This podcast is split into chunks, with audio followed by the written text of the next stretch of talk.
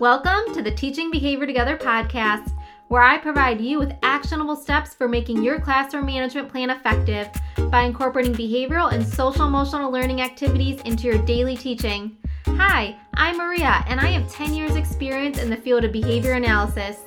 In each episode, I will be providing you with effective and evidence based strategies you can use to create a classroom environment you want to go to each morning.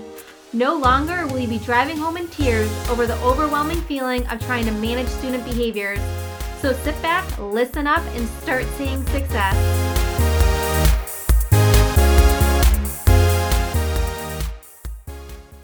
Hi, everyone, and welcome to this episode of the Teaching Behavior Together podcast. Today, we're going to be talking all about classroom expectations. There are three key aspects of classroom expectations that I want to talk about today, and then a couple of other pointers that I have for you in terms of creating and carrying out classroom expectations in your classroom. Classroom expectations are a key aspect of your classroom management plan overall and as a whole. So, you want to make sure when you are identifying classroom expectations for your classroom, you are doing it with intention and you are really analyzing the different aspects of classroom expectations and how you want your classroom to function as a whole. A lot of times, our buildings give us building level expectations. So they might be something along the lines of being kind and being responsible. Those are pretty common building level expectations. And a lot of times, teachers use those as their classroom expectations, or it's the expectation that everyone has the same classroom expectations. And that's totally fine. What I would do is identify three to five classroom expectations that either are from your building level team or your building as a whole, or three to five classroom expectations that you have for your classroom. Once you have these three to five overarching expectations, and by overarching expectations, I mean like constructs such as being kind, being responsible, being respectful, being safe. Those are overall constructs that we are going to then break down into individual expectations within our classrooms. But the first step that you need to do is identify those three to five expectations that you are going to have in your classroom. Once you have those three to five expectations, what I want you to do is take three to five pieces of paper, however many expectations you have, get one piece of paper for each, write at the top what the expectation is. So, say it's being kind, you're going to write being kind at the top of that piece of paper. And then I want you to identify your non negotiables for that expectation. Non negotiables are aspects of that expectation that you have to have in that expectation. So these are the items in that expectation that are things that absolutely have to happen in your classroom. So, say for instance, again, we're taking that example of being kind. So, we have our piece of paper that says being kind at the top, and we're identifying our non negotiables. One of your non negotiables for being kind might be that kids keep their hands and feet to themselves. This is a very common non negotiable in many classrooms. We can't have kids hitting or kicking each other. So that is a non negotiable, meaning that is something that is not going to be taken out of that expectation. I want you to pause and do that for all of the different expectations that you have written down.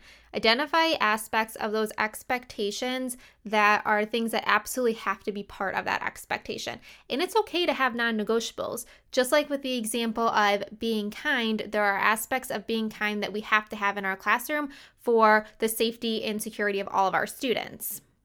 Later on in the episode, we're going to talk a little bit about how to compromise with our students when we're really working through our classroom expectations. But if you have your non negotiables up front, then you're going to be able to develop that compromising procedure with them a little bit easier.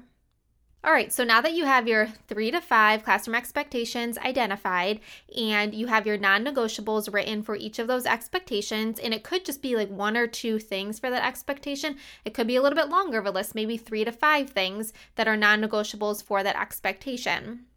Okay, so now we are ready to introduce our expectations to our classroom. So it's the beginning of the year, and we are talking about classroom expectations with our students. You might also be doing this in the middle of the year, refreshing your classroom expectations, whatever it may be. But right now, we're at the point where we're sitting down with our students and introducing our three to five classroom expectations. So, the very first thing that you're going to do with your students when you're introducing the classroom expectations is define those expectations with your classroom. So, what that's really going to look like, and you might do this a little bit differently depending on the time you have set aside for this or your classroom schedule at the beginning of the year or whenever you're carrying this out with your students. My recommendation would be to define each expectation individually so that it's not overwhelming for students. It doesn't become too long of a lesson when you're defining each of your expectations because you really want to make sure you're doing this very thoroughly and systematically with intention with your classroom. So set aside some time each morning, maybe the first week of school, the second week of school, where you're really setting out to define each expectation individually. And then you're just going to invite your students to help you define that expectation. What does that mean to them? What does being kind mean to them in that classroom? What I really want you to focus on is having students tell you what being kind looks like. So, giving you concrete examples of what being kind looks like in your classroom so that they're able to visually see what actions mean being kind. You really want to stay away from using phrases like being kind means being nice. Well, what does being nice look like?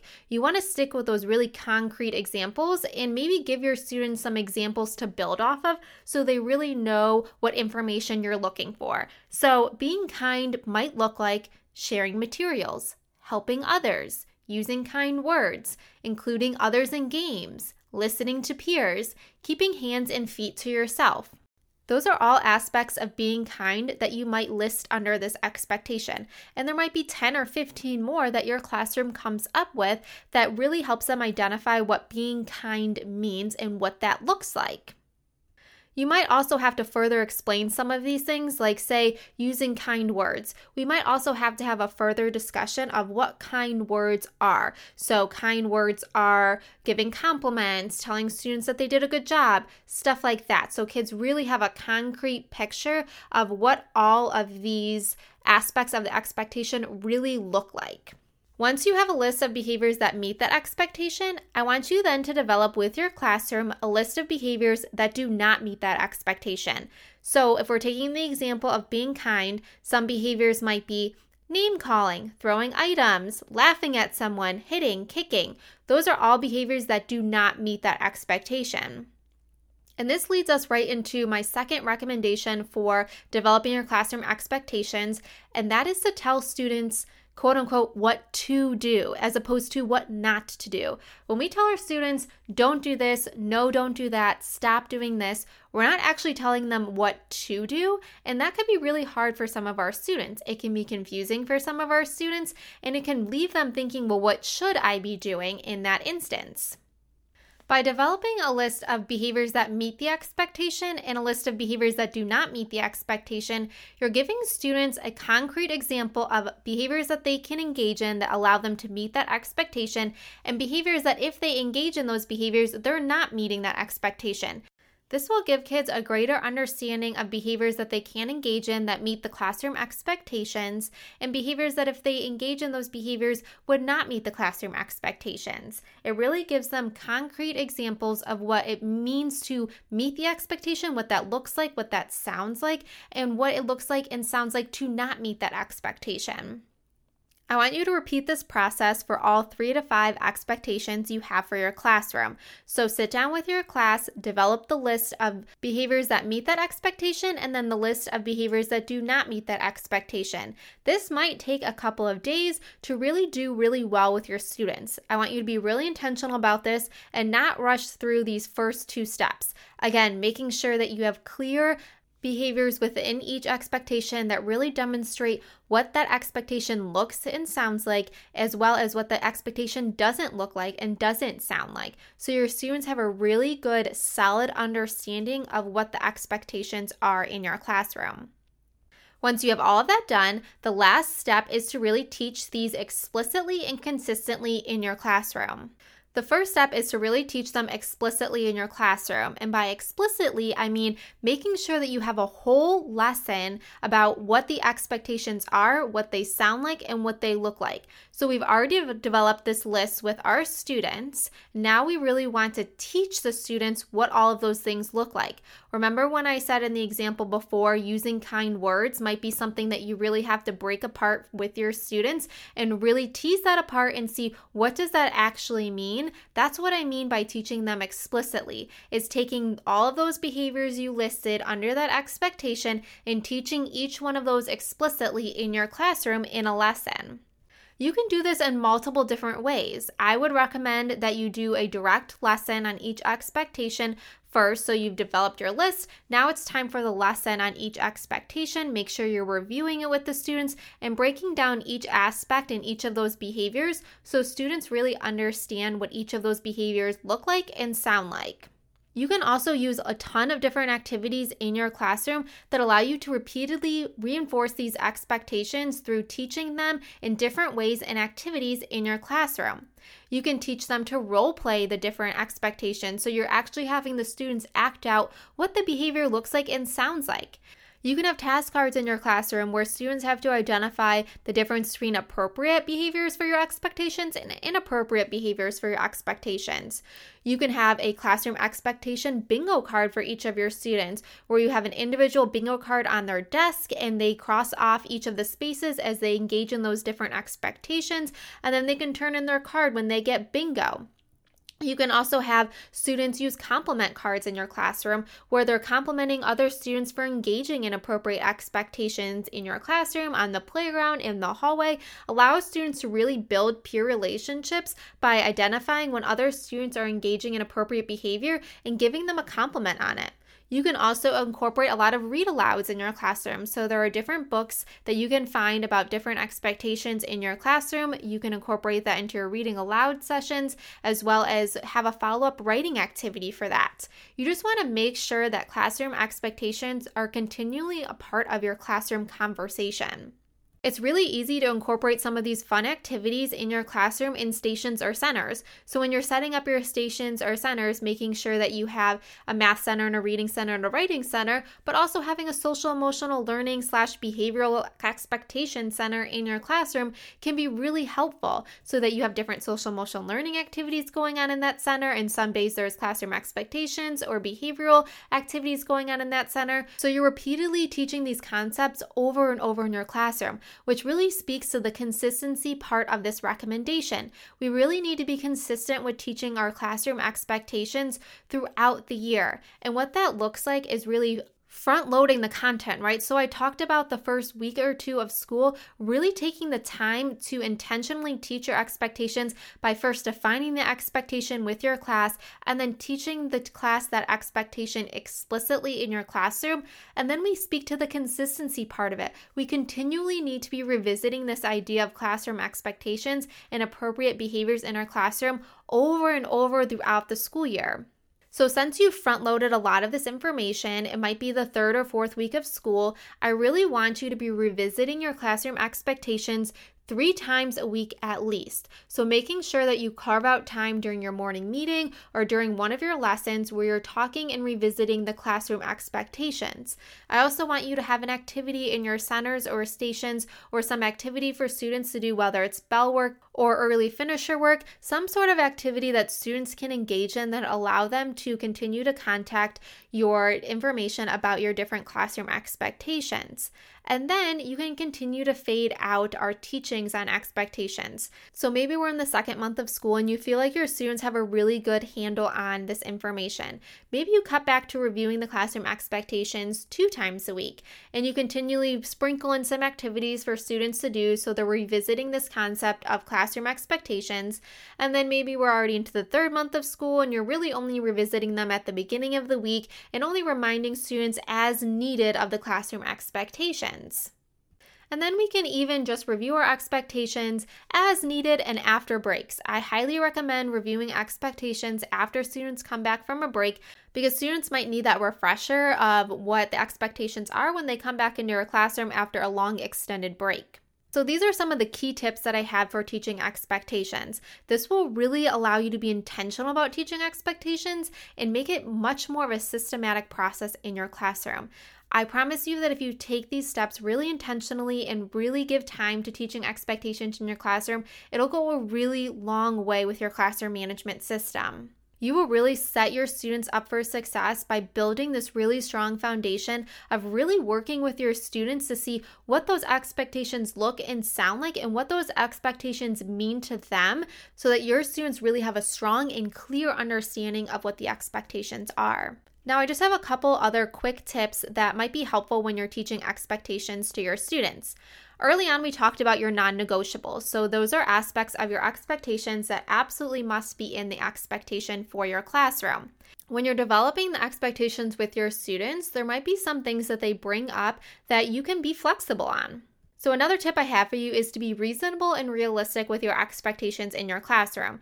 And this really, really helps when you're talking to your students about what they think your expectations look like because it gives you a lot of insight into what their understanding of those terms are and what that behavior actually looks like for them. So, one of your non negotiables might be for being responsible that students turn in their work, right? That's a pretty realistic non negotiable for a being responsible overall expectation is that you're going to turn in your work. Your thought process might be that being responsible means that you turn in your work on the due date, but you might be talking with your students and they think being responsible means that they turn in the work when they're done. So, let's talk about this a little bit. There's a little bit of a mismatch there, right? But we can easily talk through this and come to an understanding of what that expectation could be. On one hand, we can't have kids just turning in assignments whenever they're completed because we need to see those assignments and be able to give feedback, see if we need to reteach anything, revisit any aspect of the lesson based on what our students turned in, right? But maybe having multiple due dates for different assignments could be overwhelming for your students, and they might get confused and even feel anxious about turning in work because they're not sure when the due dates are, or they're not sure how to manage the different due dates for different assignments in your classroom. Or maybe for some students, it's overwhelming to have a hard and fast deadline for each of the assignments, and they don't know how to manage that. So, this can give you really good information about what skills you can work on with your students throughout the year.